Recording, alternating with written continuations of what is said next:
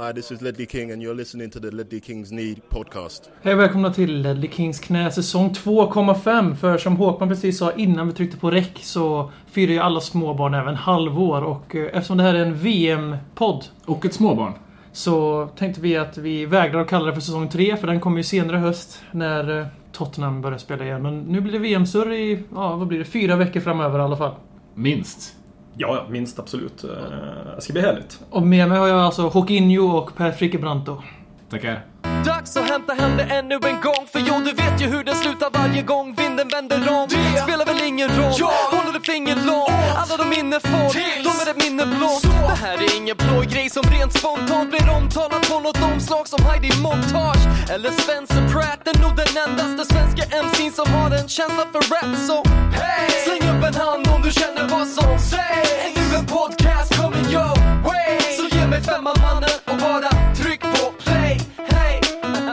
Hey! Släng upp en hand om du känner vad som sägs. Är nu en podcast coming your way. Så ge mig femman mannen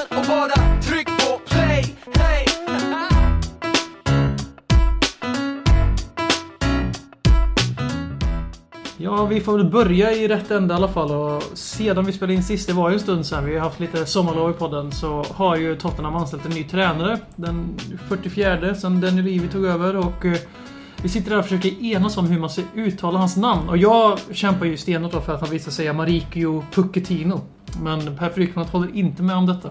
I Pochettino låter väl bättre? Och det är väl så enligt den svenska seden man ska uttala det. Och det är ju svenska seder vi värnar om. Och jag säger Pochettino. Ja. Marikio Pucchettino. Så vi har tre olika uttal här och för er, er uttalsnazister som ofta har hört av er till den här Väldigt podden. ofta faktiskt. Ja, speciellt i, i fjol när vi hade åtta eller sju, åtta nya spelare inom loppet av några veckor. Då var det mycket att hålla reda på. Väldigt viktigt, väldigt viktigt hur vi sa Lamela eller Lamela. Det var extremt viktigt kommer jag ihåg. Hur säger ni det då? Jag säger Lamela. Lamela också. Ja, det ska lämna för det är enklare. Man ska Ja. alltid ta det som är enklare. Ja. Och nu säger jag Pucchettino för Ja. att jag känner för det. Precis. Och jag är Färjestad stad så där... Poch- Pochettino säger jag.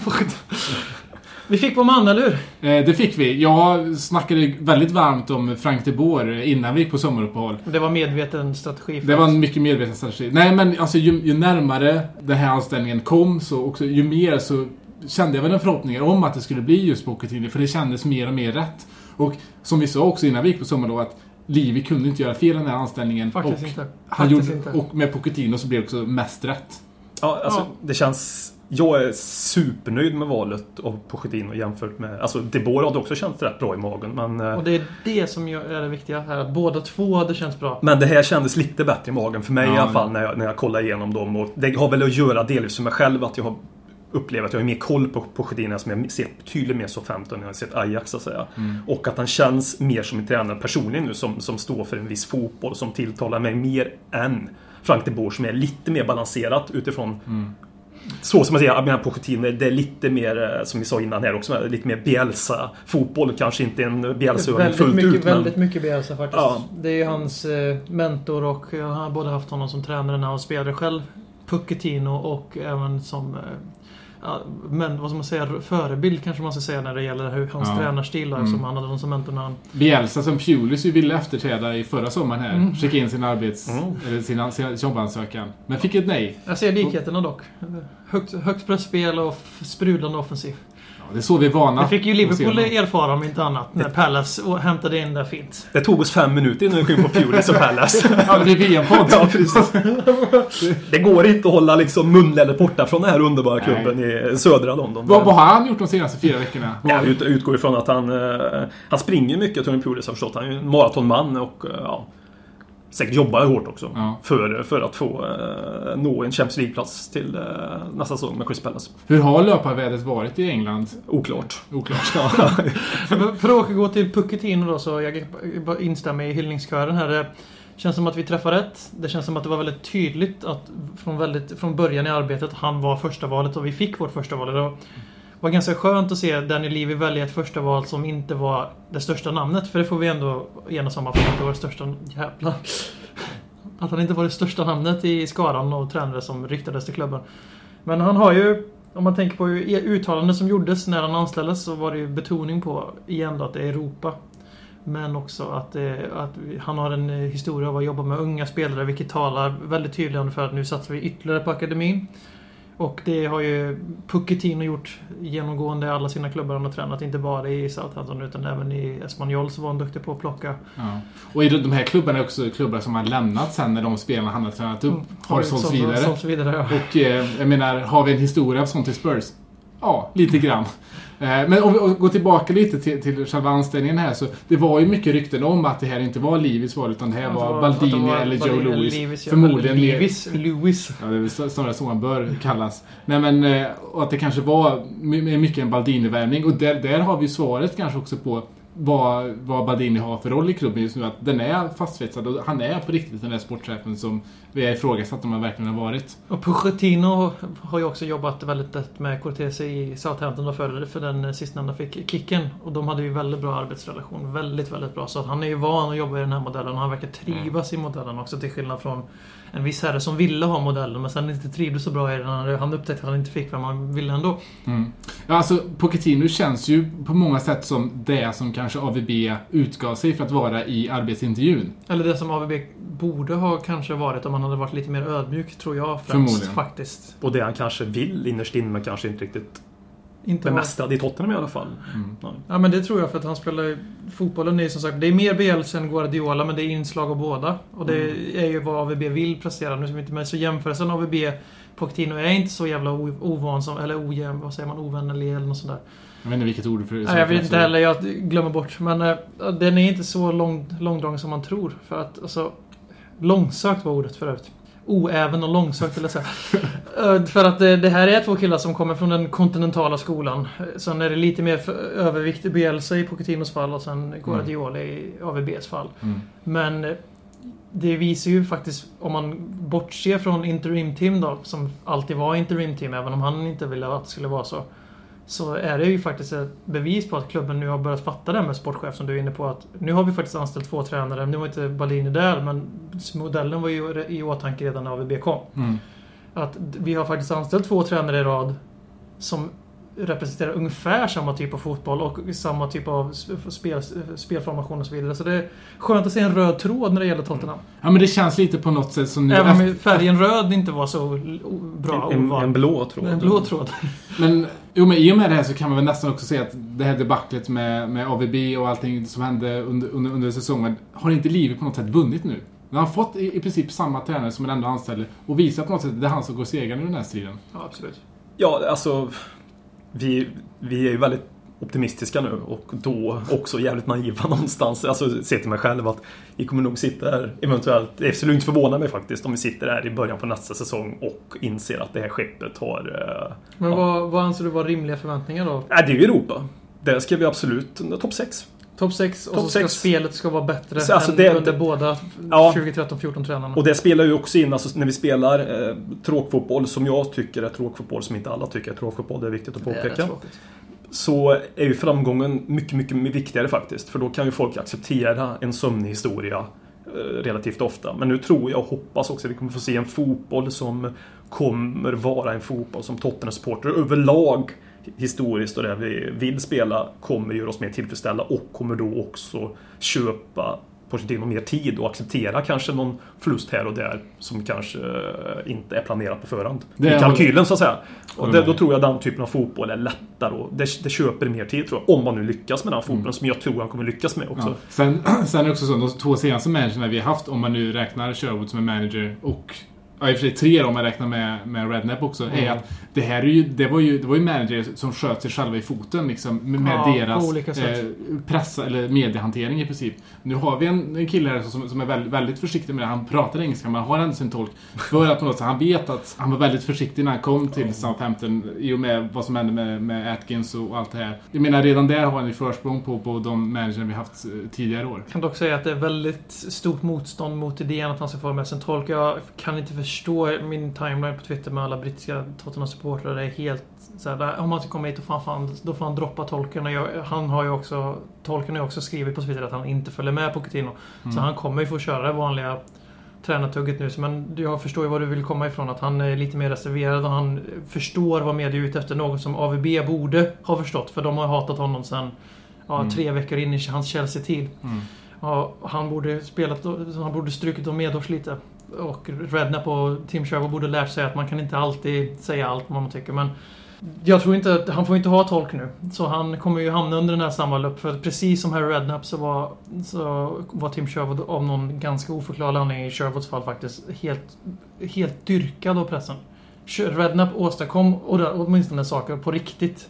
Det gjorde inte Sherwood. Vi spelade lite bättre fotboll då och då, men han åstadkom inget, men var ändå dyrkad. Jag, jag tror att Pochettino, det är den bilden jag har när jag liksom läser och hör saker från England. Pochettino är väldigt populär i England faktiskt. Just för att han har också tagit vara på de talangerna som finns i SO15. De engelska talangerna och eh, fostrat klubben väl. Så han är ju, som upplever väldigt positivt. Så det finns en positiv aura kring en. Till och med Även från från där media. anti-Spurs-snubbarna. Ja, alltså det vet jag inte. Han har inte tränat Spurs än, så vi får, vi får väl se nu. Men alltså utifrån det så tror jag också han kommer in med, med en... eh, Han har en positiv bild omkring sig. Han står för någonting som de uppfattar också som en, en fotboll som tilltalar dem på ett, på ett mer brittiskt sätt med högt tempo och allting där. Sen tror jag också någonstans, det låter ju som hokus pokus och voodoo dockor hit och allting. Men fan, när vi har spelare från Argentina, Lamela tycker jag man inte ska läm- lämna något betyg på än, så Fan, Tottenham och Argentina, det funkar ihop liksom. Mm. Historiskt. Cirkeln slut. Ja, men jag, jag, jag tror lite grann på sånt där ibland. Att det, är- det är miljö där, alltså Mauricio Taricco liksom, han var väl ingen spelare som eh, var någon gud på vänsterback. Man gjorde ju absolut inte bort sig att spela. Och sen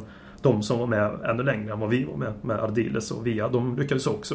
Och Lamela tror jag kommer lyckas, och Pochettino och Argentina och allting där. Så Tottenham och Argentina liksom. Det, Det har väl bara varit två argentinska manager i Premier League och båda har varit manager i Tottenham. ja, vi har ju Osvaldo Ardiles och vi har Pochettino. Pochettino. Ja, precis. Jag tror det fanns någon jag hade missat där. Ja, Ja. ja det blir två med dem. Ja. Jag tror, jag tror det är, de är de enda som har varit i Ja, han, tränar, han tränar Swindon också, Ar- Ardiles. Mm. Jo, men, Men jag det blir vi, Ja, jag kan, Ja, det är bara jag, två jag, olika kan, jag kan tränare. inte komma, komma på någon som har...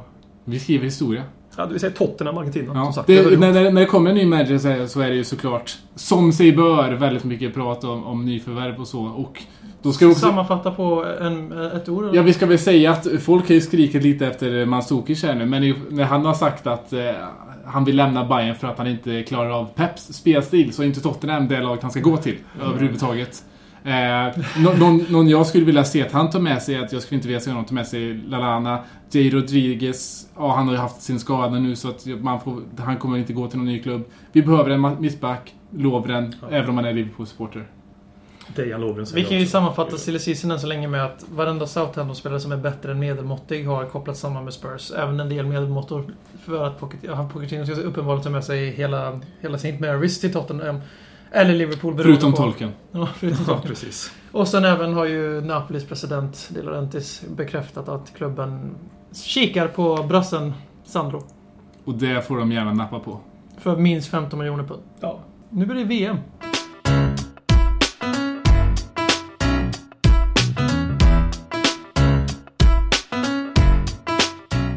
Brasil, Brasil, Brasil. VM i Brasilien. Det får man väl ändå säga. Vi, vi måste varvet runt här. Nu skiter jag i min egen inledning här. Brasilien eller England, vilket är fotbollens hemland?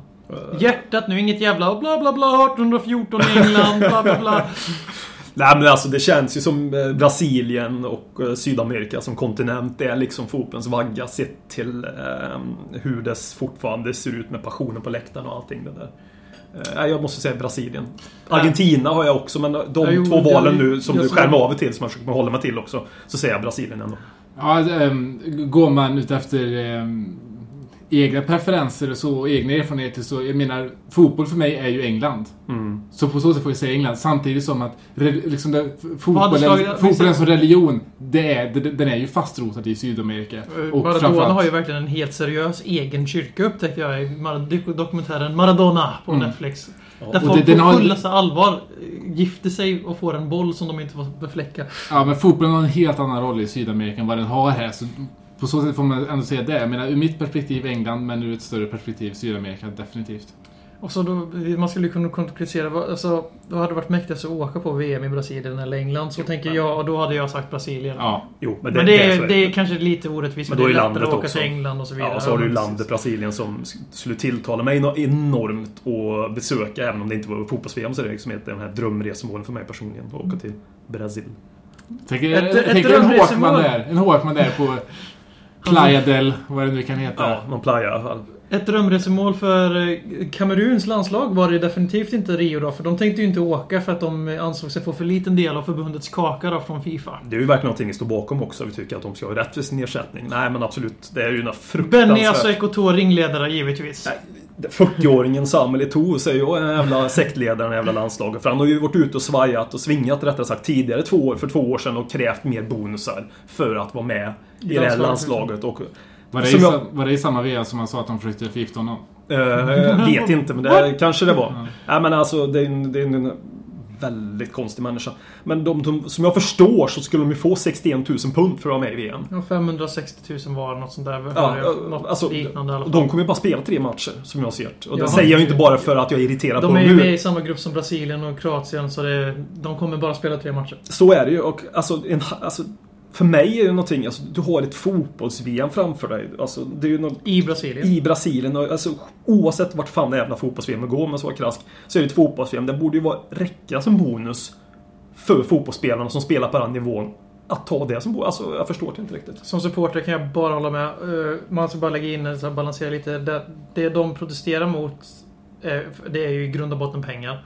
Men också att de vet att skulle de inte, den delen de vill ha extra går ju till förbundet i sig och de menar väl, om man ska ge dem lite cred, så är det väl att den delen och summan eller den summan hade inte gått till fotbollen i Kamerun utan hade gått till fickorna hos gubbar i förbundet. Men Ja men visst, visst är det väl säkert, det är ju korruption och allting det där. Ja, men skitsamma, vad, det vad, vad gör det fel. De Ja, men vad gör, det vore ju Så- vackert så- om alltså Ekotor de tog de här bonusarna och gav till de här klubbarna. Ja men precis, om det är så Om, jävla om, det, viktigt om, om det är det de kommer Precis. göra nu om en vecka, då kommer jag ju älska Kamerun istället och beundra allt Men det kommer de här inte har ställt att till göra. med. Nej, utan här kommer ju gå extra. till någon jävla jatt eller någon resa till... eh, De kommer bräda bort allt på Las Vegas på en halvtimme liksom. Så vad, vad tror Nu är vi som sagt, vi, vi är ganska rörande överens om att Kamerun har skämt ut sig och att Kamerun kommer åka ut i gruppspelet. Ja, och de, som du sa, gruppen där, eh, grupp A, gnällgruppen kanske vi ska kalla det för. För vi har en del att gnälla på den där gruppen. Mm. Ehm, eller ska vi gå På alla igenom? lag förutom Mexiko, för det, vi står st- stolt bakom deras drogkarteller hörde jag.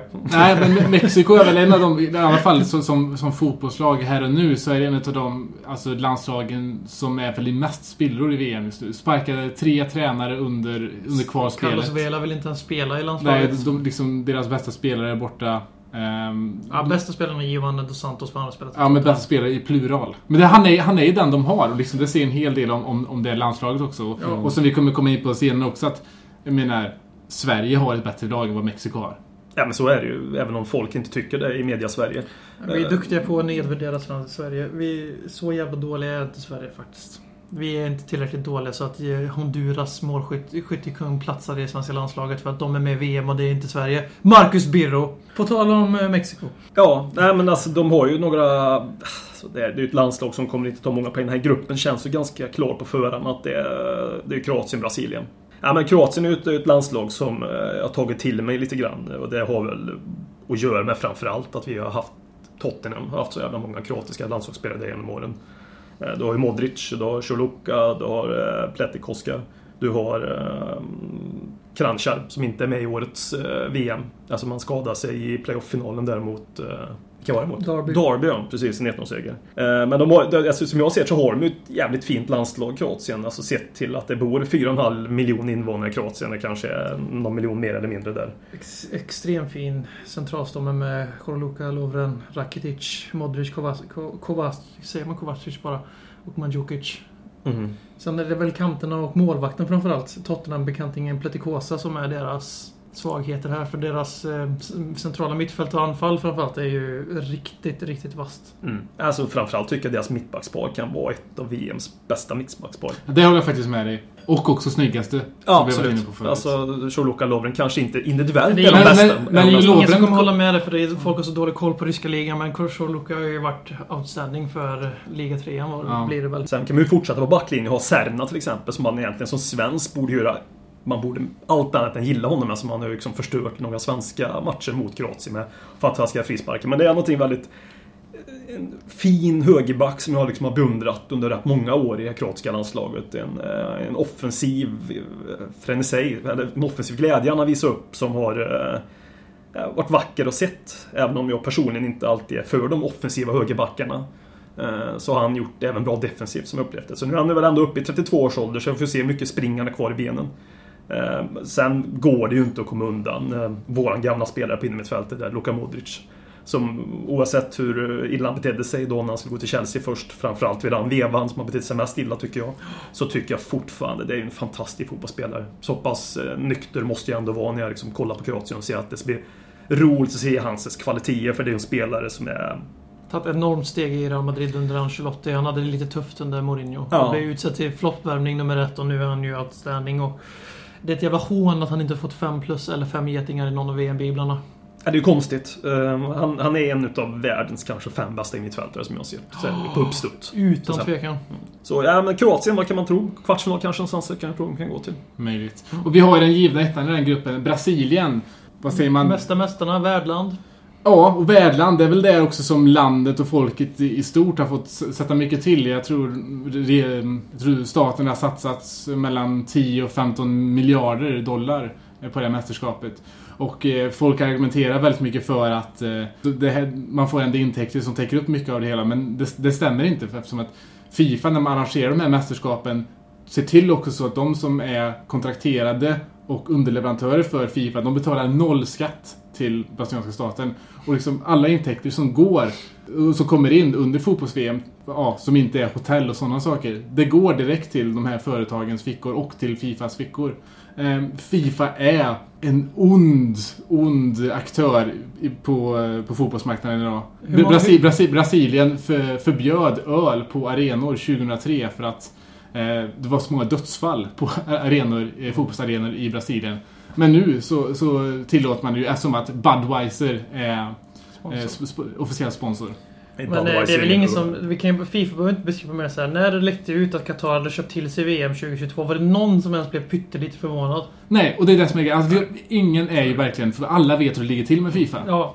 Det blev fruktansvärt tydligt när de två efterkommande mästerskapen delas ut. När det är först i Ryssland, Mm. som jag kan se viss poäng i för att det finns, det finns en stor pool där, där vi kan få väldigt, fotbollen kan växa ordentligt för det är inte särskilt stort i Ryssland.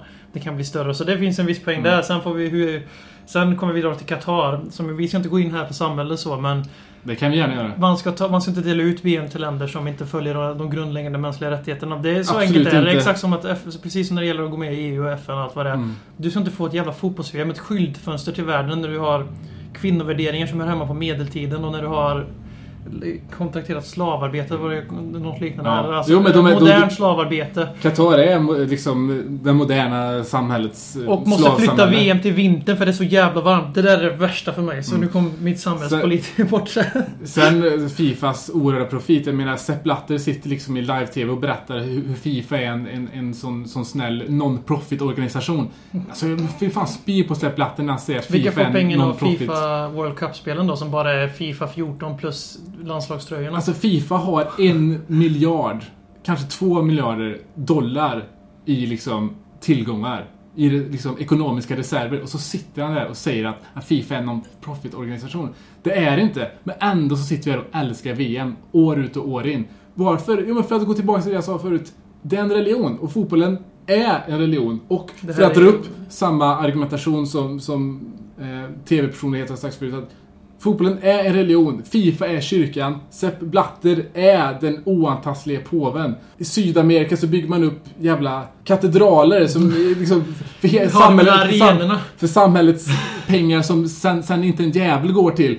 Och som vi ser, visat- slavarbete. En religion är inte en religion om inte tusentals människor dör i Mellanöstern, som det gör i Qatar. För beräknarna är att fram till VM 2022 så har 4000 människor dött av de byggena som relaterar till fotbolls-VM. Fittreligion är vad det är, men älskar Fan vad vi fotbolls-VM älskar ändå. fotbolls-VM.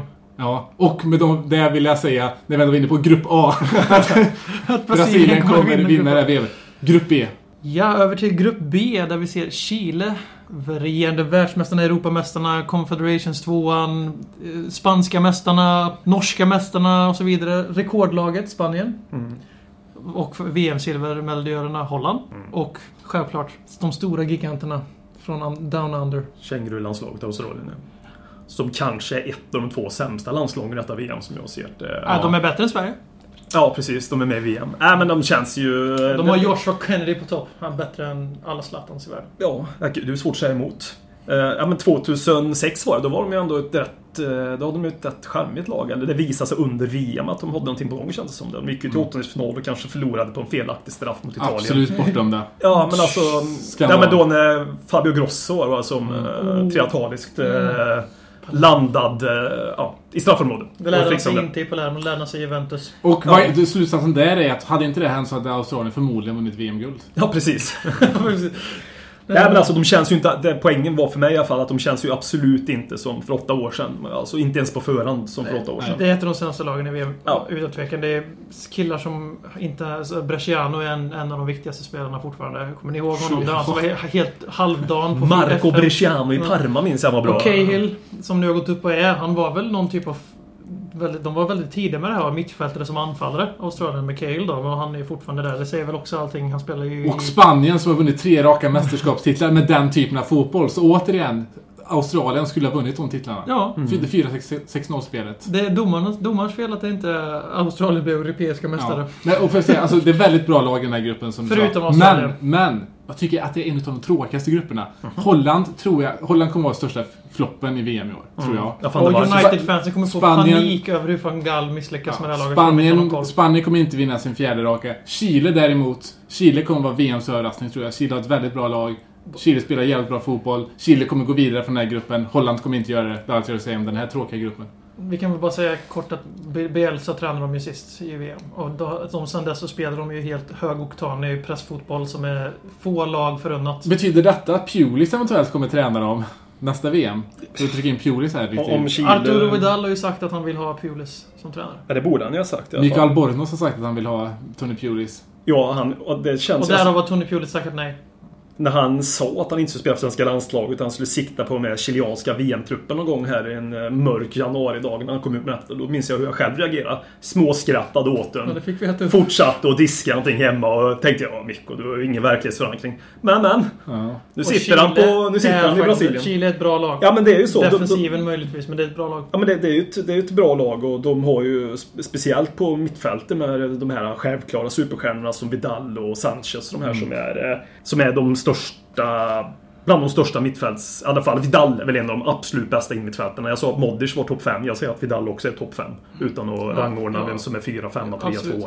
Liksom. Och vi kan bara lägga in att som du, tror- du Per tror att Holland kommer att åka ut. Det tror jag också. Och jag tror att det kommer att vara Chile som slaktar Holland helt enkelt när de möter varandra. För Holland har, haft. Holland har haft en knackig defensiv hela VM-kvalet och det kommer knappast förändras när de möter det här ja, galna laget. Sen får man inte säga, vi har inte pratat så mycket om det, men det är, på, det är i Sydamerika och det passar ju givetvis länder från de klimaten bättre än europeiska lag. Då. Det finns ju en till innermittfältare, ju Garmedell, som inte alls imponerade i Cardiff. Men eh, har väl gjort det ganska bra i det nationella landslaget. Liksom, som Finns det något Man annat trivs. än ett nationellt landslag? Eh, ja, det är ju ett VM i Östersund där som, Ja, just det. som spelas. Fan också! Ja, uppe i Jämtland ja. Ja, Men vi går Vad har vi om Kurdistans landslag? eh, ja, vi kan väl... Vi sitter ju på mitt jobb och spelar in så vi kan väl sticka ut huvudet och fråga. Fast i och för sig nationellt sa du, det är ju nationer. Det är därför de är där. Men de är inte stater, så det är därför de har ett eget, Ja, men jag, eget vi syfte. tycker vi stannar där för det känns som att jag fick någon form av uh, troférätt där. Okej. Grupp C. Grupp C. Och från den tråkigaste gruppen då till kanske den roligaste gruppen, Grupp C. Colombia, Grekland, Elfenbenskusten, Japan. Jävligt öppen grupp på förhand. Eh, Just för att det inte finns de här riktigt stora länderna i gruppen. Oh. Elfenbenskusten kan... Ja, har ju aldrig gått vidare från gruppen i ett VM. Det tror jag de gör i år. Bara Jag tror på grund av lottningen vill jag säga. Ja, absolut. De har haft jättetuffa lottningar. Eh, Jag tror att de kommer göra det Svennis inte lyckades förra gången. Jag tror att de kommer bli, tillsammans med Chile, en av överraskningarna i år. Jag hoppas, verkligen, jag hoppas verkligen att det är rätt. Jag vill att alla afrikanska lag förutom Kamerun just nu ska göra ett eko i fotbollsvärlden. Jag undrar den kontinenten all lycka och, eh, och framförallt att få trycka till alla andra världsdelar som har tryckt ner dem så jävla många. Okej, jag ska inte komma in på det här. Men i alla fall... Ska vi gå in på kolonialtiden nu? När vi hade igång? Elf- Elfenbenskusten. eh, Det hör ni Nej, okej. vi- man hör i namnet, vill jag alltid vilja säga. Man hör i namnet om, om det här med Afrika och vad de har fått genomlida. Men de har Yahya Touré och han är... På tal om centrala mittfältare. Här har vi nummer ett på centrala mittfältare i världen just nu i alla fall. Säger jag som är Premier League-fil. Alltså anglofil. Och tillsammans med brodern och med Drogba och så Boney med flera. Så det här är ett lag som... Och världens bästa spelare. Gervinho. Ja, just det. Han har varit Schervinho. sjukt jävla bra i Serie A förut. Ja, och det, ja, det är ju tre lag som det känns som det står mellan de här två platserna. Och då är Grekland inte ett utav de tre. Men Grekland är nog på den jävla vänster ibland i mästerskap. Lyckas gneta till sig och gå vidare till en åttondelsfinal. Ehm, och för att vara det fjärde sämsta laget på papper så känns det också som det bästa fjärde laget. Kanske ifrån många grupper som är med. Om du förstår Det är fan bara. USA-gruppen som är... Ja, men det, det kanske inte är liksom, tar du land för land och ser de här drakarna, fyra, fem drakarna som är ju inte någon med här. Men det är ju, som vi sa tidigare, det är ju en jävla spännande grupp och just för, tycker jag är roligt att det är länder från olika kontinenter. Det är liksom ett europeiskt och ett asiatiskt och ett sydamerikanskt och ett afrikanskt. Det gör ju också att gruppen, som jag ser det, blir jävla intressant. Men det här är EM, det här är VMs roligaste grupp. Jag håller faktiskt med. Ja. Just för, eftersom nu när inte Sverige är med så är det såna här grupper som är roliga när man inte behöver följa ett lag jättenitiskt. Utan då väljer man ju grupper att följa. Och, Och när det är tre spelande lag också. Ja, och ja, Japan ska ju bli, Japan ska ju bli jävligt intressant att se. Alltså, Vad är det roligt? Tre spelande lag, vilken diss. Ja, men vad fan. Så jävla klockren var den också. Ja men Grekland Ja, kan, men du har- om, om man nu ska ge dem lite cred, om man nu ska ge dem lite cred så får, alltså, det är ju det är många lag som har namnat det här possession-spelet och det enda som verkligen fungerar mot de, den typen av spel som vi har sett Real Madrid göra, som vi har sett Chelsea göra, är ju kontringsfotboll och det är det lite som, Som Grekland har vunnit. gjorde 2004. Och Exakt. Grekland När de är faktiskt stal. ett helt okej landslag också. De är inte så jävla dåliga. Det, Ja, de är Sverige med De är-. De är, men de är Sverige ja, utan men- Zlatan. Ja. Japan, Japan är ju annars ett väldigt spelande lag. Det har de ju, visar de inte i för-VM om inte annat. Mm. Och, och deras damlag har ju visat det inte minst. det, det, Spelar förmodligen bästa fotbollen i, i damfotbollsvärlden. Mm. Vet jag ingenting om, men så är det säkert. Och så i offensiven i herrarnas Japan är ju Kagawa och Honda som kommer från knackiga säsonger båda två, får man väl ändå lov att säga. Men potentialen finns ju där. Och det kommer gå fort och det kommer gå, vara tekniskt och det kommer vara roligt att se det här laget. Och så har de en, en drillad, så här, man ska vara catenaccio-tränare också, Zaccheroni i alla fall. Alltså lite italien som kan eh, väga upp den här fina fotbollen som Japan vill spela med kanske lite mer eh, tight defensiv, att man får lite av det bästa av de två världarna. Jag tror att Japan, eh, ja, de ser intressanta ut. Colombia då? De är vi säkra på kommer gå långt. Även fast de inte har Falcao så har de ändå Rodriguez, de har eh, Martinez. Ja, Given. Quadrado också va, från Fiorentina. Ja. Ja, han är väldigt Det, fin det, spelare. så offensiven i det här laget och så, så på hemkontinenten. Det, det här laget, det är kvartsfinal. Och så jag vill bara säga snabbt här att just med Colombia, som många andra landslag tycker att många landslag har väldigt fina offensiver. Men går man in i backlinjen, de har Jeppes till exempel. Vi minns ju, han spelade ju mot Tottenham i, i kvart, åttondelsfinalen där. Han är 36 år nu. Alltså, det är väldigt, att inte just för att åldern gör honom sämre, det ska gudarna veta. Men, eh, nej. Colombias defensiv. Mm. Grupp D även känns som djungelgruppen då eftersom den liras där ute i Manau tror jag det är. Och, eh, Manaus som är oerhört svårtillgängligt. Det går inte knappt att åka dit med bil. Jag vet inte hur åskådarna tar sig ja, det är dit. väldigt, väl, väldigt välplanerat av Fifa måste vi säga. De, de, har ju, de har ju transporterat allt material med båt via, via olika floder.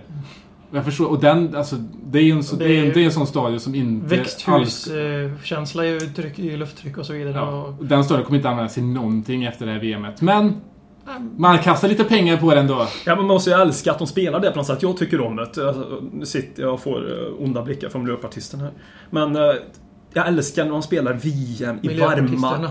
Miljöpartisterna. Förlåt. ja. Man älskar när de spelar VM i varma länder. Det är därför vi har det i Ja, det Qatar var, alltså. i, ja, alltså det vill jag inte ha i Qatar. Men alltså nu de spelar, det blir en utlänning. Jag minns när Sverige spelade mm, åttondelsfinalen VM 94 mot Saudiarabien i Dallas och alla pratade om värmen innan. Och jag minns redan då som 15-åring jag tyckte att oh, det blir en extra krydda på den här matchen. Att man får se hur spelarna och när Kenneth reagerar. Anderssons målgest fick en riktigt osmaklig efterton där för eh, JFK-nörden här i hörnet. När det, hans målgest kallades för skotten i Dallas. Ja, precis. Ja, men, ja, sen fick jag förklara det. Men alltså därför inte tycker jag liksom det här Manau-matchen, speciellt Italien mot eh, England, får en extra krydda för jag vet att det är varmt. Jag vet att spelarna kommer plågas. Och som inte har värmen. Jag vet inte, det är ju liksom... Sadisten så. Sadister i mig. är det inte så här, nu är det, det är ändå Uruguay, Costa Rica, Italien och England i den här gruppen. Är det inte ganska tydligt att det är ett lag som inte riktigt passar in i den här värmediskussionen vi har just nu? Det är Lundfet, likbleka engelsmän.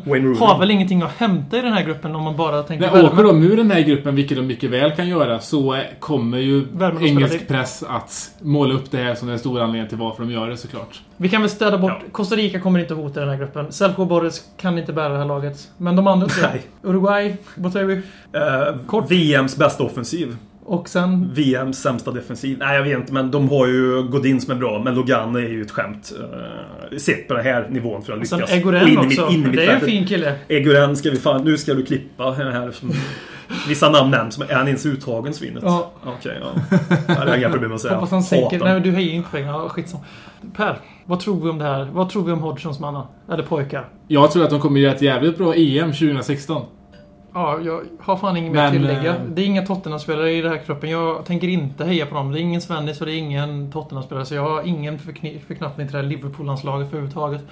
Alltså, jag, jag, jag tror England känns, för mig, det kanske är för att det är mycket nytt, så känns som spännande lite grann som du är inne på. Jag tror också att det är bättre om två år ifall de får fortsätta utvecklas. Då, då, Så som de har gjort vissa spelare i det här laget som Jordan Henderson, Sterling. Nu är det lätt att fastna i Liverpool-spelarna för att de har gjort en fantastisk säsong som jag tycker också. Även, vad fan, jag tänkte säga Sturridge. Skitsamma, fortsätt. Men de har också, alltså jag tror, jag tror ju att England kommer gå vidare. Det kommer ju sen säga vilka tror går vidare. Men alltså de har även en mittbackspar som tycker jag känns jävligt intressant. Gary Cahill har gjort en fantastisk säsong i eh, Chelsea. Jagielka var Jagielka är bra, liksom pålitlig kille. Liksom. Det, Leighton Baines kommer göra det bra. Namedroppar namn bara visserligen, men jag tror att de känns... hetare, fast de har inte lika mycket star power som de brukar ha. Men de känns kanske Ja, vassare. men de känns bättre som lag någonstans. Alltså, nu är det inte så, alltså förut var det så jävla viktigt att få in alla, som, som under Svennis tid, få in alla de bästa i laget. Och då fick vissa spelare spela på en vänster mittfältsplats som Gerard till exempel. Som inte är en vänstermittfältare. Nu kanske man spelar med en sämre bollspelare, men en som passar bättre på en sån kant som... Kan det här vara deras VM? Alltså, nej, jag tror de, Nej, det tror jag inte. Alltså, men med det jag menar att de vinner skiten kanske, eller? De möter ju Ah, Brasilien. Jag skulle säga allting kvartsfinal. Kva- ja, allting ja, efter ja. kvartsfinal är succé Kvartsfinal tror jag De absolut måste, de de kan gå måste, de måste vakna upp i verkligheten. De möter ju- kvartsfinal och framåt är de succé möter- för England. De möter förmodligen Brasilien i en kvartsfinal skulle vi säga Ja, också. så då det- tror jag att det blir en succé. Om kvartsfinalen är en succé så tror jag absolut det kan bli... Om Allt det är efter kvartsfinal är succé. Kvartsfinal är väldigt bra, men efter är succé. Men eh, Italien då? Vi kan ju börja med att säga att eh, Mario Balotelli, denna galning slash geni som vi var inne på före vi tryckte på REC, som har verkligen den här förmågan att, även när han var 21 år, då, 2012 i EM, att totalt dominera mot de bästa. Och sen också har han förmåga att spendera mer av sin tid med att kasta dartpilar på ungdomsspelare. Men det här, han kan, den stora snackisen den här veckan är ju nu att han kanske inte får starta. Efter att eh, Torinos, eller nu med Borussia Dortmunds C- Ciro Immobile gjorde fem poäng i, i italienska landslagets genrep igår. Vad tror vi om Italien? Det här är definitivt inget Catenaccio-landslag längre som många svenskar vill ha det till. Men, men Italien är ju alltid ett lag där laget fungerar. De har för fan riktigt- Pirlo i laget. Ja, men oavsett hur individerna har sett ut på förhand och hur bra de, truppen är som sådant så fungerar de allt som ofta som lag. Ska Balotelli spela? Nej. i EM också. Ja. Prandelli har fått dem att spela riktigt vacker fotboll de senaste åren. Den här bi- meetbilden, eller bilden av Italien som är Catenaccio-lag som fuskar och dyker och... Den är ganska utspelad nu och för, övrigt så dyker ju alla lag nu för tiden. Så det är så. Men de har en ganska intressant offensiv. Det här är ändå ett lag som lämnar Giuseppe Rossi hemma. Han har ändå blivit fit. Han är väl inte matchfit 100%. Det är väl därför han inte är med. Men killen gjorde 16 mål på 20 ligamatcher. Kom tillbaks och var helt okej i de matcherna han har spelat. Inte ens med i truppen.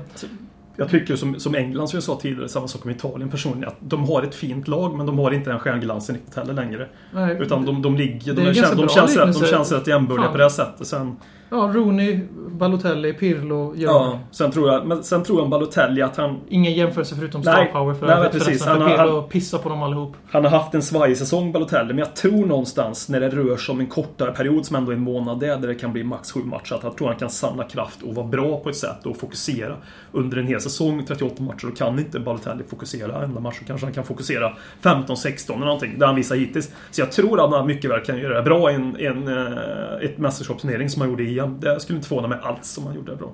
Sen som vi är inne på Pirlo, liksom alla, alla som är födda Finns inga 79 som spelar alltså. fortfarande ska ju prisas och Pirlo ska ju absolut göras. Kort liksom, vilka går vidare? Jag säger Italien och sen kan jag faktiskt inte bestämma mig över Uruguay England. Det är hugget som stucket. Samma här. Italien, England. Sprättlätt.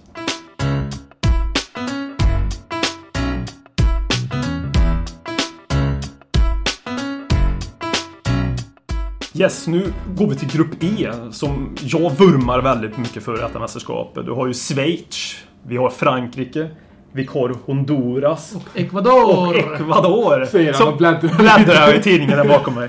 Ja, du vet, man får ju hjärnsläpp. Men alltså, ett landslag som jag eh, ser fram emot att se detta VMet, eh, det är ju liksom eh, Schweiz. Schweiz. Alpernas Belgien. Ja, precis. Och Sverige i USA.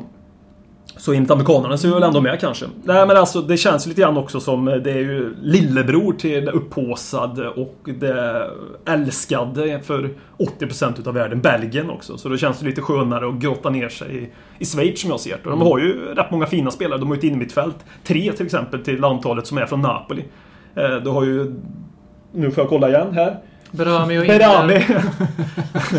Inder. Shakiri, men han spelar väl för fan inte Desmali. Ja, ja, ja. Ja, men det, Ja, men det var den sista där som jag inte kommer ihåg. Ty, tycker man att Belgien är lite för hipster för att hålla på och följa och liksom nämnas som uppstickare så är ju Det här är ju det riktiga Det är det hipsteralternativet. riktiga Belgien liksom. Det här är det säger så. riktiga hipsteralternativet. För Ja. Belgien är inte... De är väldigt mainstream där VM. De är poplag, förstår du.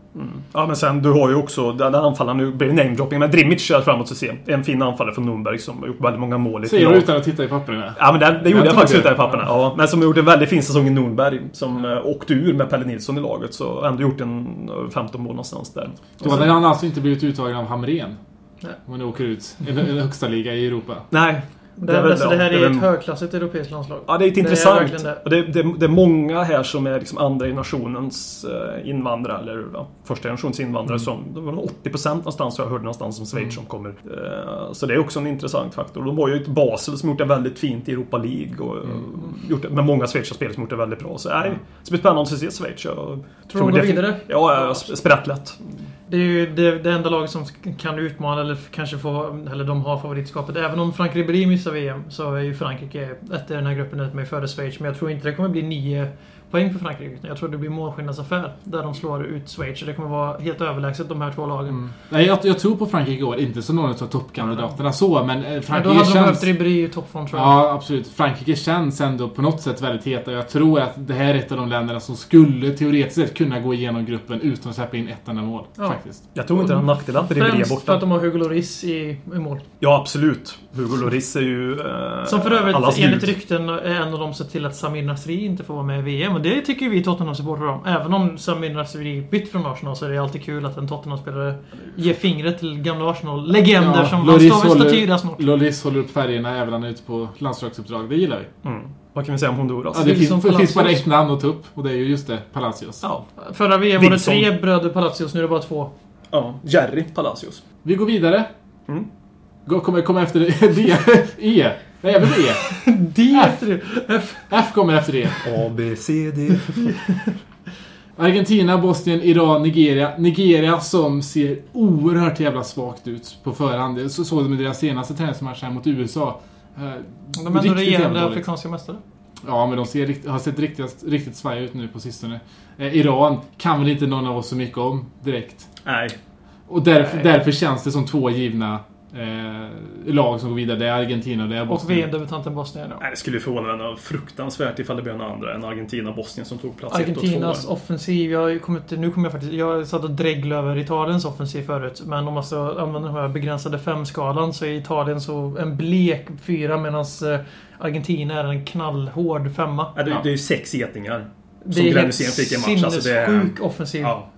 Det, alltså, det, det, det, jag kan, jag, det finns inte ord i svenska språket som tillräckligt beskriver. Jag kan, det enda jag kan säga är magi. Mm. Det, jag hoppas verkligen att Jag hoppas för fotbollens skull att det klickar för den här Ja. Fantastic Four, eller vad de nu kallas. Och lott, lottningen har ju också gjort så att det, det öppnas upp för en final mellan Brasilien och Ja, det Argentina. var nog en slump. Ja, det, Fifa. Ja, Varma, till och, varma och kalla bollar. Messi har ju under Sabella nu som tränare så har ju faktiskt Messi kommit igång lite. Han Mm. Men vann det har ju, Messi har ju nog tidigare som mästerskap, alltså det framhävs ganska tydligt vad det är som gör att han inte lyckas i landslaget och, som han lyckas med i Barcelona. Och det är just att han har inte Barcelona-spelarna med sig i Barca. Han har inte de framspelare. Nu har han Di Maria, han har Agüero, han har Higuain.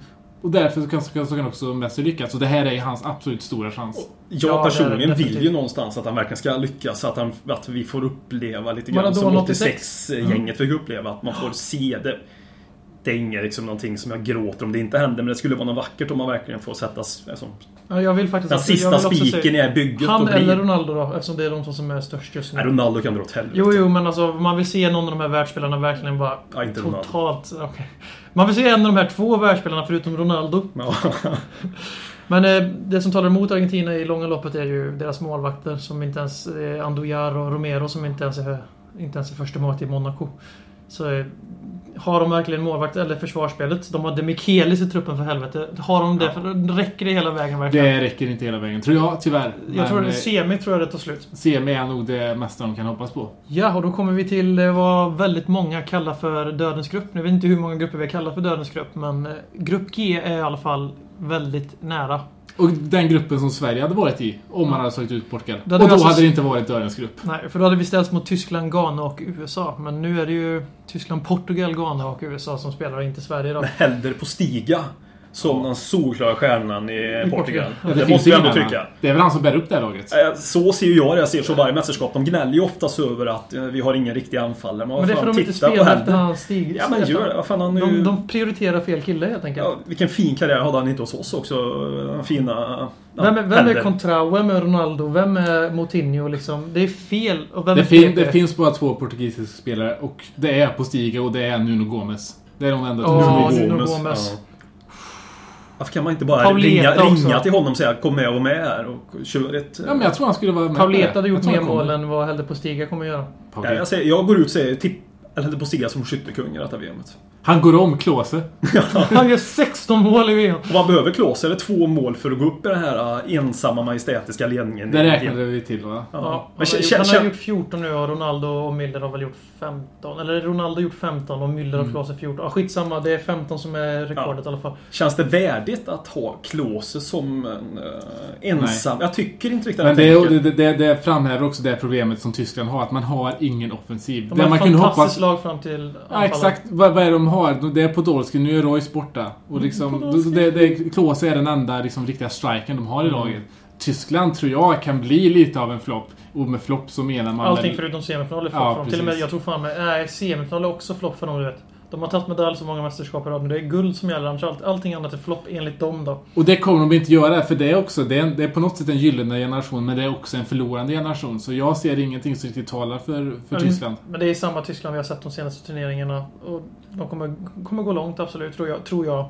Det är ett fantastiskt lag ända fram till Klose som är inte oäven på något sätt, men jag vet inte fan om de har... Precis som vi inte trodde att Argentina hade det, vad som krävdes när det gäller målvakten och försvarsspelet, så tror jag inte att Tyskland kommer ha målskytten. Det krävs ju att någon av de här treorna, trean bakom Klose börjar ösa in mål. Alltså en, en Götze eller en... Jag Ja. tänkte säga Roystam, han är inte med så... Ja, men det Tyskland gjorde så bra tidigare när Tyskland var det här tråkiga landslaget som folk tyckte. Och, men då vann de ju grejerna också. Lite grann. Nu har de ju blivit något... eh, Ja, de är ju fantastiskt underhållande att se på och eh, för ögat och allt det där. Men sen dess de har gjort det. De har vunnit mer hjärtan utanför Tyskland. Kanske i Tyskland också. Men de vinner ju- De tar ju inte det sista, sista steget. Och om det, om det beror enbart på spelsystem eller om det beror på att de inte har den här grisen, eller grisarna i laget som de kanske hade förr om jag får liksom minnas tillbaka med Effenberger och Oliver Kahn och Lothar Matthäus, de här tjuriga vinnarskallarna. Klart det finns vinnarskallar i det laget som Bastian Schweinsteiger och de här, men, men jag tror inte heller Tyskland, de har inte den här riktiga vinnarmentaliteten just nu så därför tror jag inte heller att de vinner något. De är väl ändå de här fyra drakarna då som, som är Bras- Brasilien, Argentina, Tyskland och eh, Spanien. Och vi, jag tror vi har sågat alla förutom Brasilien i, i den skaran i den här Ja. podden än så länge. Vi gav nyss Argentina sex getingar. I offensiven ja. Men eh, sen har vi också Ghana. Motsatsen, alltså Argentina och Tyskland är ju varandras motsatser. Ja, samma Mm. pol- polariserande mot varandra så. Men sen har vi också Ghana. Som eh, var en eh, Guds hand, får väl ändå säga då. Ja, där Suarez blev den fittan han är idag också, Mm. får vi säga.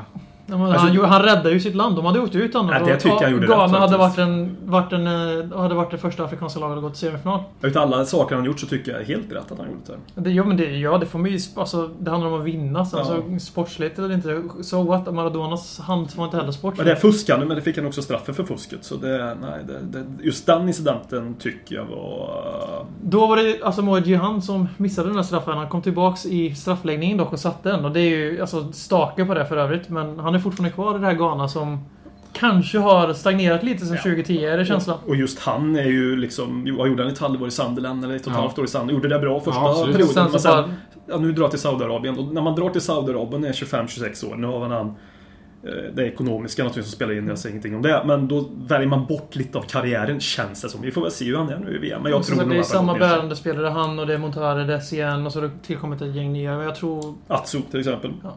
Eh, Är det här...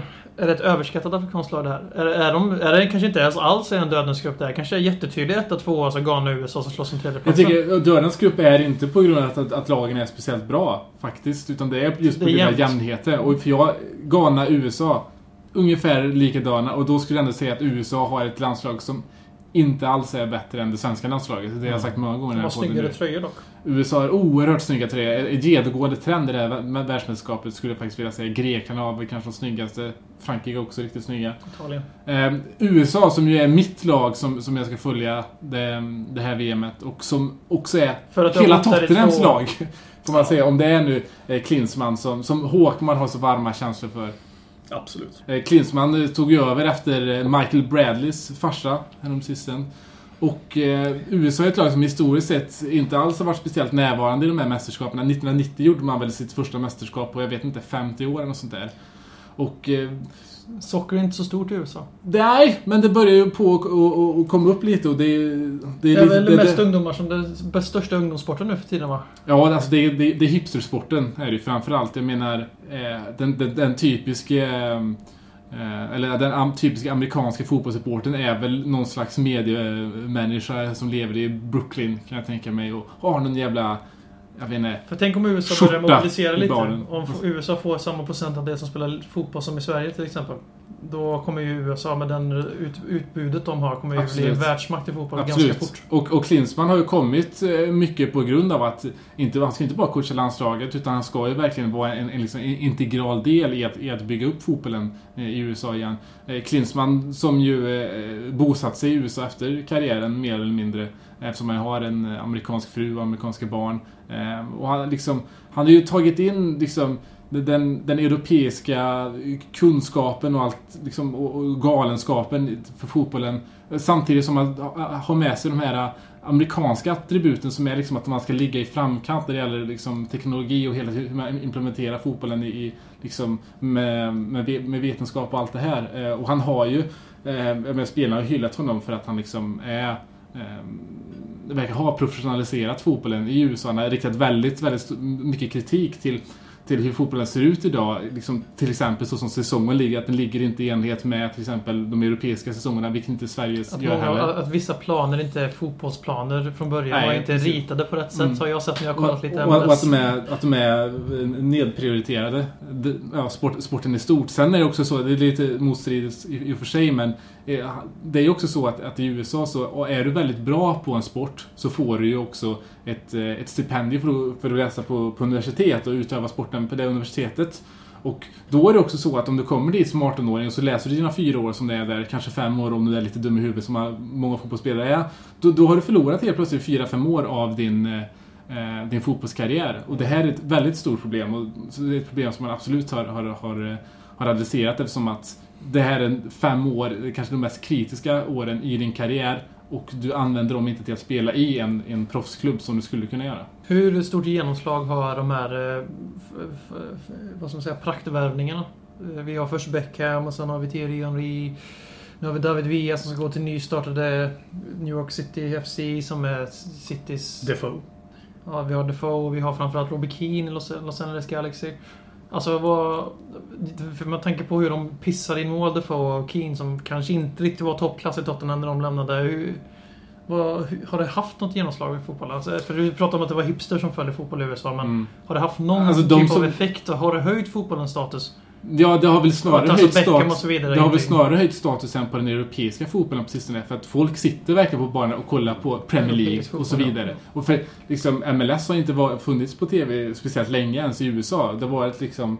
Eh, jag menar, de hade hemma-VM 94. Det var liksom första gången som många av amerikanerna fick se de här spelarna som liksom spelar i landslaget. Eh, för, för möjligheten fanns inte. Hade du frågat liksom den arketypiska supporten på läktaren där så hade han nog inte kunnat peka ut vart de här spelarna spelade. Liksom, I vilka klubblag de spelade och så i övrigt. Därför kanske det var stort att Bradley, som är ändå en av deras bärande spelare, att han kom till Toronto i fortfarande hyfsad ålder. Mm. Mm. Han kände sig väl inte färdig i Europa i och för sig, men... Nej, absolut. Och så sen så... Det, det, Klinsmann har ju verkligen... Han är lite som Hamrén så att säga. Så han vill inte att, att spelarna ska spela i den inhemska ligan. Han vill att de ska spela ute i Europa. För det, är liksom, det är där fotbollen spelas och det, det är där du lär dig. Samtidigt finns det de andra krafterna, framförallt Galaxys eh, coach, jag kommer inte ihåg vad han heter nu, och Michael Brellis farsa snackar om att men vi, ska, vi, ska, vi ska ha våra inhemska spelare. Liksom, det, det, funkar, det funkar i Italien, det funkar i Spanien, varför skulle det inte funka här? Ja, men det är ju för för att det är lite an- annorlunda nivå. MLS är ju allsvenskan, plus några bra lag. Är det därför Så är det. Landon Donovan inte är med i VM? Ja, Landon Donovan, han... Kom Klinsmann, han inte med i VM alltså? Nej, han är inte med i truppen. Eh, Landon Donovan, eller Klinsmann tog sig in Klinsmann tog sig in för att, att bringa förändring till hela liksom, fotbollen i USA. Och det här är verkligen det största liksom, som man kan peka på, det han har gjort. För att, att, att peta en sån spelare, liksom, det är otänkbart i liksom, amerikansk sportkultur. Där får också säga att lönesystemet där ser annorlunda ut. Kolla på Kobe Bryant och liksom, st- storspelare. De, de, 100 deras, deras löner motsvarar det de har gjort.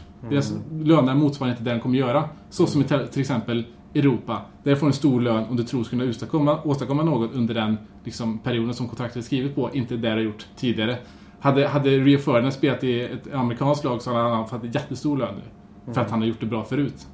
Eh, och den här förändringen, Landon Donovan tog ju också eh, ett, ett break eh, i fjol var det väl, på tre månader. Eh, eller om det var för två år sedan. Och liksom la om fotbollen helt. Och han var fortfarande kontakterad av Galaxy och liksom USA hade fortfarande kvalmatcher men han var inte alls med. Och det kan man ju så- såklart förstå att, att det rör upp- vissa känslor. Och att, att Peter Donman har rört, rört upp oerhört många, eh, mycket känslor. För jag menar förbundet har ju velat gå in och liksom bara liksom ändra på Klinsmans Han ska beslut. spela, liksom. För att han ska spela för liksom, det är så vi gör här i USA. Jag tror Klinsmann kommer få sparken efter den här VM-turneringen. Nej, han har precis skrivit nytt kontrakt över, över nästa VM och... Ja, men det eh, låter att det är väldigt många motstridande krafter. Så gör de ett prakt, praktfiasko i den här gruppen. Noll poäng. Ja men det är också en grej, det roliga med att, att, att Klinsmann kom det är också att, på något, för att i USA så liksom en, en succé i ett fotbolls-VM är att du vinner. De förstår liksom inte den här... Skillnaden mellan fiasko och fiasko. Nej men de förstår inte fotbollsvärlden och det är också bra nu när de har tagit in en före detta Tottenham-spelare att de börjar förstå lite att, att depression är en del av fotbollen. Jag tror det är mycket därför han kom. Och han förstår ju också det. Ja. Men alltså när jag ser rent sådär på USA och tänker att det känns som de har stagnerat lite grann. Det kanske är att min kunskap om spelare för spelare är sämre än den var för kanske för 5, 6, 7 år sedan. Mm. Det var ju någonstans, jag kommer inte ihåg vilket VM det var, de gick väldigt, tror väldigt bra om det var 02 eller 06 där de åkte ut i en kvartsfinal. Mm. Men det känns som de har stagnerat lite. Det, det är den känslan jag har att Ja, De hade ju fler spelare ute i Europa. Har haft, men, men det har ändå inte varit toppspelare, typ säga Brian Men de McBride. höjer sig ju alltid, men det är det amerikanska. man liksom man höjer sig. Amerikanska. Ja. Ja, alltså som Josie Altidore som nu när man ser till Sunderland. En hel del som har är Premier väldigt... Leagues bästa anfallare. Ja, i Sunderland i alla fall. Ja, men han har ju egenskaper som tilltalar mig i alla fall. Ja, Och han är snabb, han är stark och i landslaget så är han ju oftast väldigt bra också som jag upplever det. Och, eh, ja, Jo, Brad. Friedel är inte med i landslaget och därför är det här landslaget ett pajaslandslag. ja, Klinsmann är med. Ja. Eh, nej, men, s- s- men det hör också ihop lite med, det, med den rollen som Klinsmann fick. Att Klinsmann fick ju också rollen att liksom säkra framtiden eftersom det inte fanns någonting. Nej. Och, liksom, och det hör ihop med att Landon Donovan till exempel petades till förmån för Julian Green som har eh, ryktats vara på väg till Spurs. För er som inte vet vem Julian Green är så eh, spelar han då i Bayern Münchens reservlag. Har gjort ett framträdande för A-laget och det var i Champions League mot CSKA Moskva. Eh, han, hans, hans, snitt, hans poängsnitt i, i reservligan där är ganska bra. Han har spelat i tyska U19-landslaget och där är han ersättare och inhoppare istället för Nabri allt som oftast. Ehm, han, väl- han har väl flugit lite under radarn den senaste säsongen men eh, har ändå eh, ja, på något sätt lyckats få Guardiolas uppmärksamhet på sistone. Mycket på grund av hans, hans liksom, arbetsmoral. Och är man en talang och i den åldern så egentligen det, bästa tror du kan ha är ju arbetsmoral. Vart ser vi han på planen? Eh, left wing. Och det, är- det är en position som vi letar efter. När, när det snackar om, snackas om ryktena till Spurs så snackas det i, i summor kring 5 miljoner pund. Och det har ju att göra med att han har valt det amerikanska landslaget för då blir det automatiskt mycket, mycket mer värd. Jag menar egentligen han är ju inte bättre, han är inte bättre än Pritchard. Nej, precis. Nej. Helt sjukt. Men Ja. eh, jag ser på i tjuvkikar i Sportbladets bibel här och ser jag att eh, USAs nationalrätt är Big Mac. Och det säger ju allt om det här landslaget. Ja, det, det är ju det är ju ett litet eh, Big Mac-landslag. Ehm, och om jag får gå in... eh, Konstgjort, inte tillfredsställande, över snabbt. Nej men precis. Och, och, och får, jag, får jag lyfta några spelare som är intressanta här så är det ju, det är ju Julian Green om han kommer få någon speltid. Mm. Ehm, men det, det är också, Julian Green är väldigt typiskt för det nya landslaget. Så för Klinsmann har aktivt åkt ut i Europa för att liksom hitta och övertyga spelare som har dubbla medborgarskap att spela för USA. Det är smart. För att liksom de har det europeiska i sig, de spelar ute i Europa. Eh, Jermaine Jones som är en väldigt in- integral del i, i lagbygget nu eh, är också en, en, en sån spelare. Eh, den Det jag var tror... lite harvigt med speltid i Schalke dock. Ja, men fan har Bakom inte det, alla att säga. 18-19-åringar. Ja. Ehm, sen har vi ju också min favorit och som jag hoppas och tror kommer bli lite av en publikfavorit. Vilket är Kyle Beckerman, lagkapten i Real Salt Lake. En spelare som, den spelaren som jag tycker om allra, allra mest i, i MLS just nu. Den här killen har eh, långa dreads och eh, han är en Robbie Savage-typ.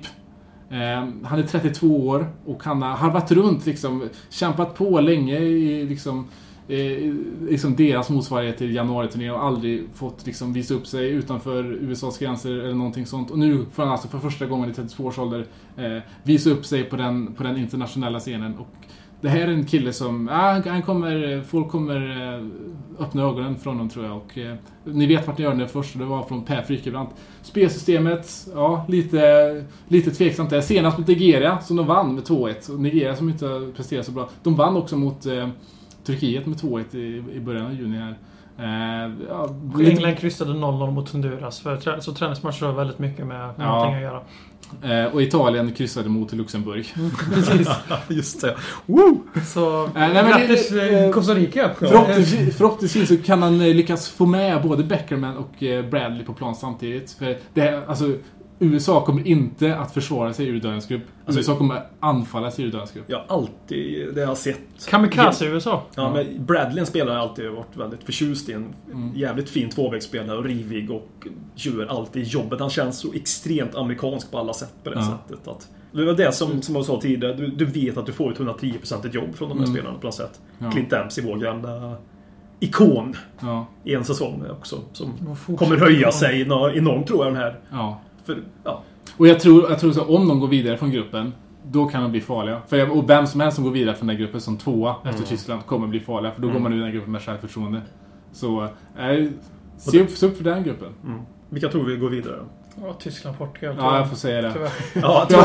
Jo, jag jo. snackade i 20 minuter om USAs landslag, men eh, Jo. det ligger... Eh, USA blir fyra, tar en poäng. Jag tror ju också Tyskland Portugal Mm. är jättesensationellt. Men eh, jag tror mer på USA än på Ghana. Som kan sno Portugals plats alltså. Och med det är vi inne på VMs sista grupp. Och självklart, vi sparar det bästa till sist. Det här är ju Tottenham-gruppen. Det är, vi, det är Tottenham, eller flamländska Tottenham och så Tottenham mot eh, all the way. arabiska Tottenham. Och eh, sen har vi även eh, Ryssland och Sydkorea. Och vi, vi alla vet ju att kultspelarna Lee och Pavlyuchenko är Tottenham för evigt. Och de, deras länder är ju med i turneringen i deras minne. Förhoppningsvis går ju alla länder vidare från den här gruppen, således. Och så, så, personligen har jag alltid haft ett romantiserande till Ryssland och som heter Sovjet tidigare när det kommer till hockey. Så det är ju fortfarande så att... Ja, att det är ett landslag som jag hoppas går bra för det här De har fått fruktansvärt tungt avbräck eh, precis innan här. Eh, Johan Nilsson som skriver om, om Ryssland på Svenska fans har varit inne mycket på det här. Roman Chirokov är ju tyvärr inte med i VM och han är väl vad som var i brist på bättre. Han är deras Pirlo. Han är inte Pirlo som spelare så. Han är väldigt passningssäker, får laget att ticka och han är inte med och det Han är är... deras Michael Bradley. Ja. Med bättre pass, betydligt bättre passningsfot. Ja. Och, eh, Nej, Bradley är en bra passningsspelare. det här laget, stommen är från Rysslands två, eller två, Rysslands tre bästa lag och så även en del Zenit då inblandat. Det är Det är Moskva, Moskva och Zenit.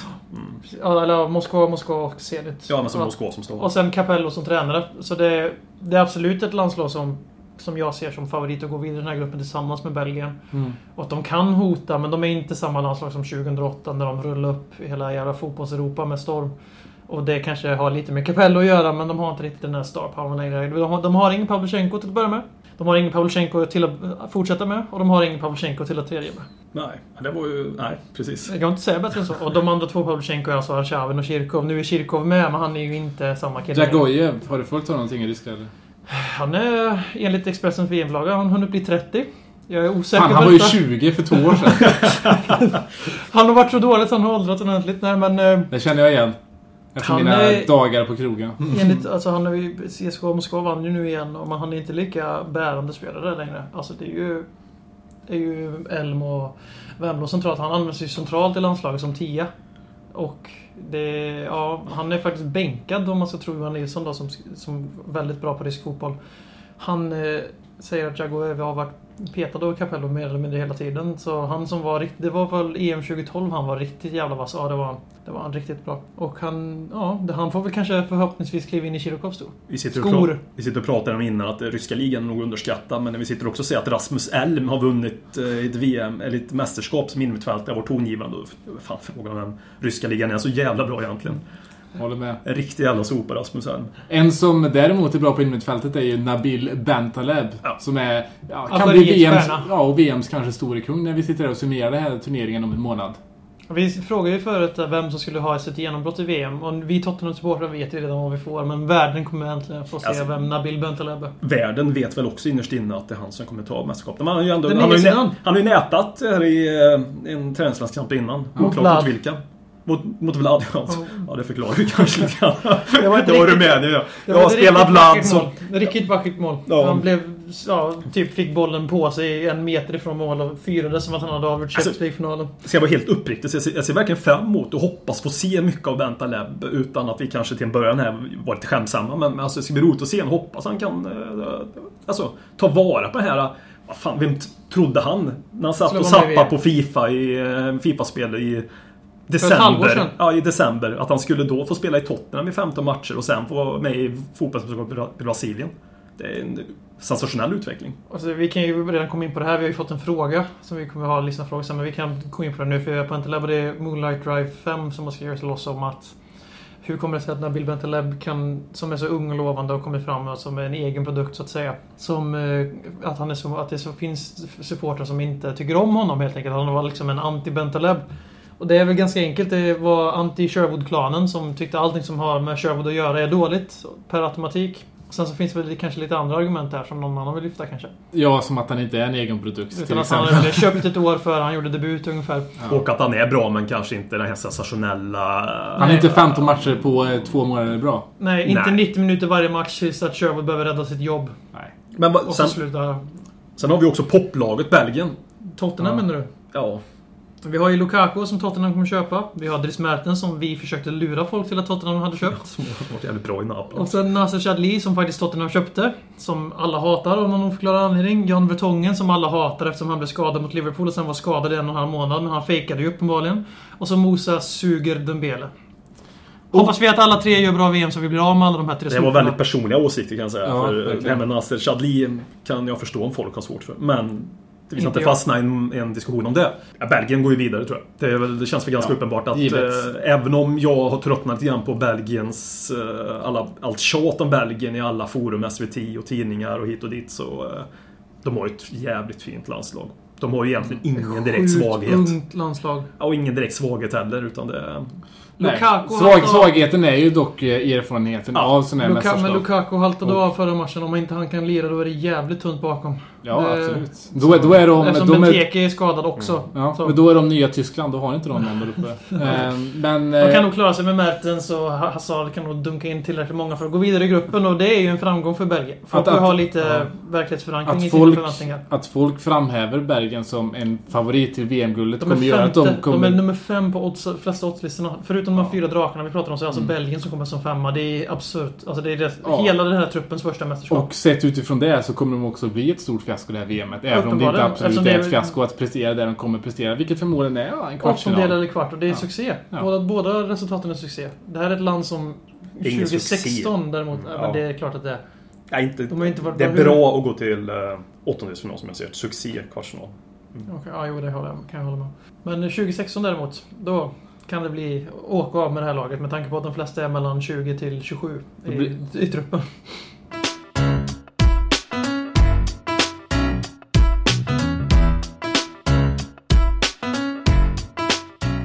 Då är vi framme vid säsong 2.5s allra första frågestund. Om det är några lyssnare som fortfarande är kvar. Det har kanske varit lite tråkigt att bara lyssna på när vi har gått igenom eh, grupperna grupp för grupp.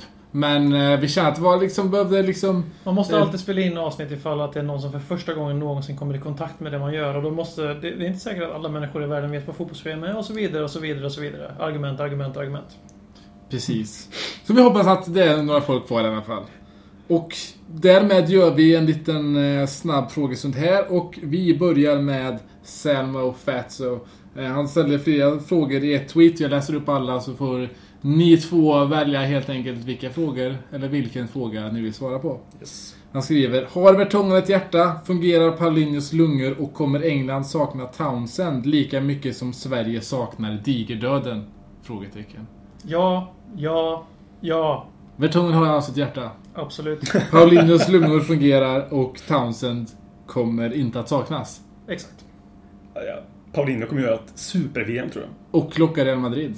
Ja, jag tror han kommer, göra, kommer vara det som väger över kanske till ett VM. Han kommer vara lika bra som han var i Federa- Ja. Confederations Cup. Då Kommer han Tredje va- bäst blev han utsedd till va? Kommer han, vara, kommer han vara det som många tror att Nabil Bentaleb kommer vara i det här VMet?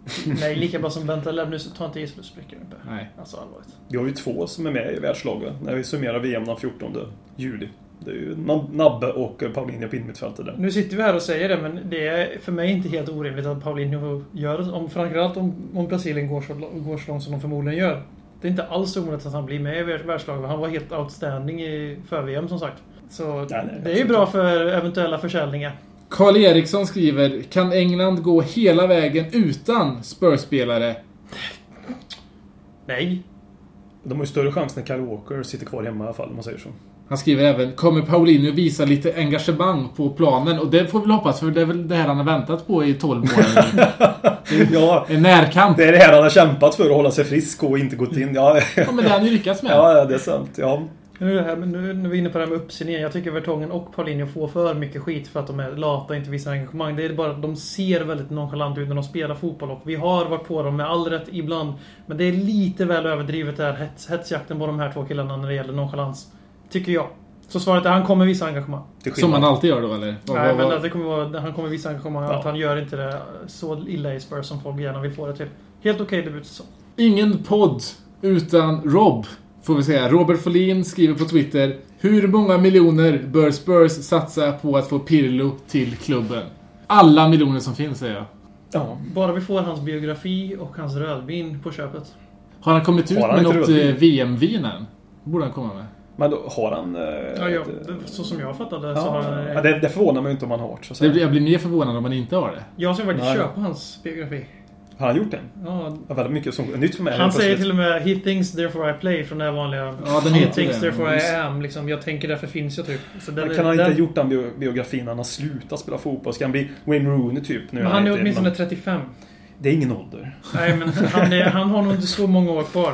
Wayne Minst Rooney skrev när fem. han var 23 eller? Ja, ja, 20 tror jag han var när han skrev sin första faktiskt. Justin Bieber har skrivit den. Då var han väl 50 sidor om Wayne Rooneys biografi handlar väl då om när han blev piskad på stjärten av en madame i Liverpool. Staden Liverpool alltså. Jag tror att Pirlo kommer ha högklassade eskortflickor i sin biografi. Och jag vill se honom i Spurs.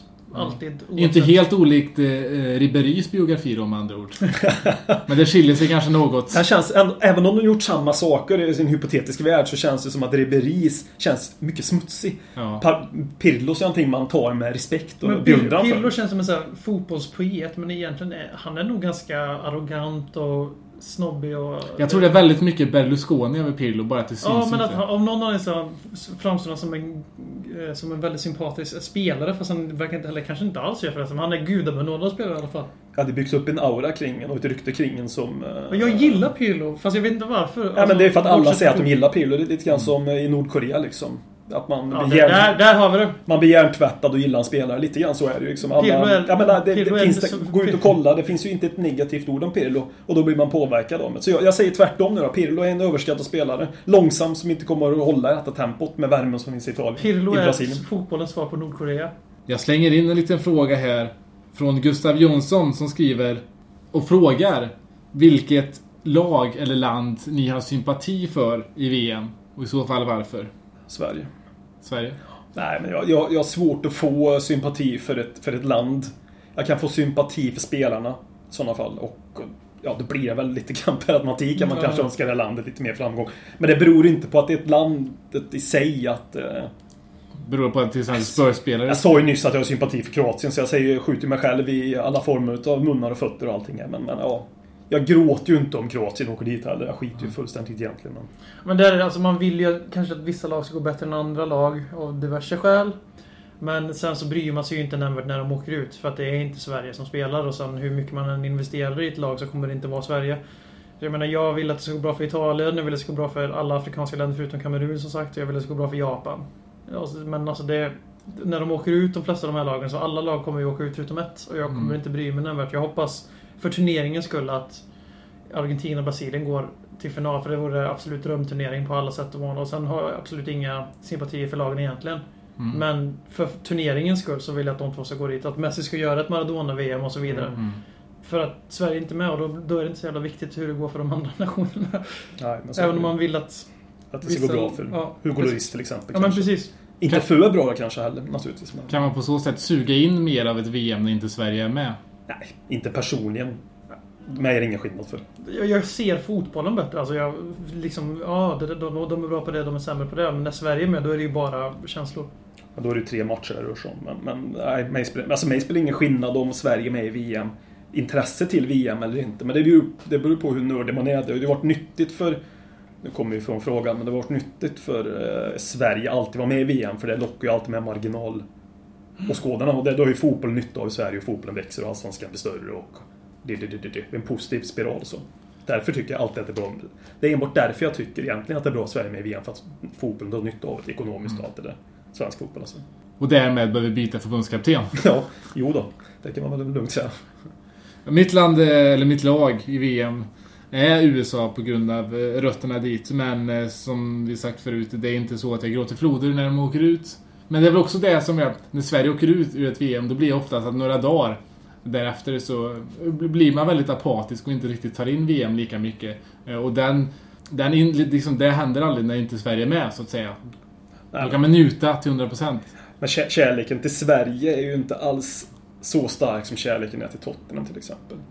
Sverige som land. Det är Sverige som Club fotbollsland. before country helt enkelt. Ja, jag väljer ju Tottenhams framgång framför Sveriges framgång. Det är så? Ja, ja. Ja, Det är kontroversiellt. Jag väljer... eh, Jag pendlar nog på den men åtta, Ja, ja. fem av sju dagar i veckan så... Ja, nej, men det är ju... Då, alltså, dukar du upp ett bord för mig om du får en Premier League-titel där. Om vi säger VM-guld. VM, VM-medalj. Nej, VM, nej, jag tror faktiskt nej. inte det på fulla straffar för det är inte lika osannolikt. Champions League-titel versus VM-titel möjligtvis. ja, det kanske blir VM. Men ja, Nej, inte VM. VM Skulle Sverige vinna VM-guld så skulle jag glömma bort vad fan Tottenham var en vecka. Det står jag för. Ja, men herregud, vad fan Minst en vecka. De får ju fan skämmas. Men jag, håller, jag förstår vad du menar men du, du, lever med ditt klubblag ett helt ja, år. ja, ja. Du lever i landet. Du... Ja, men jag lever inte i fotboll. Jag lever inte i Sveriges SVFF fotbollskorridorer liksom. Unnar du inte Ola Toivonen ett VM-guld? Skulle han vinna VM-guld ja. Steffen Freund gjorde det. Ja. Ja. Eller Champions League. Gre Ja, Grek. Grekland vann i- EM 2004. Men skulle Sverige vinna VM-guld med Ola Toivonen som en bärande figur, alltså det skulle vara tio gånger, tio gånger större chock än vad Greklands titel var.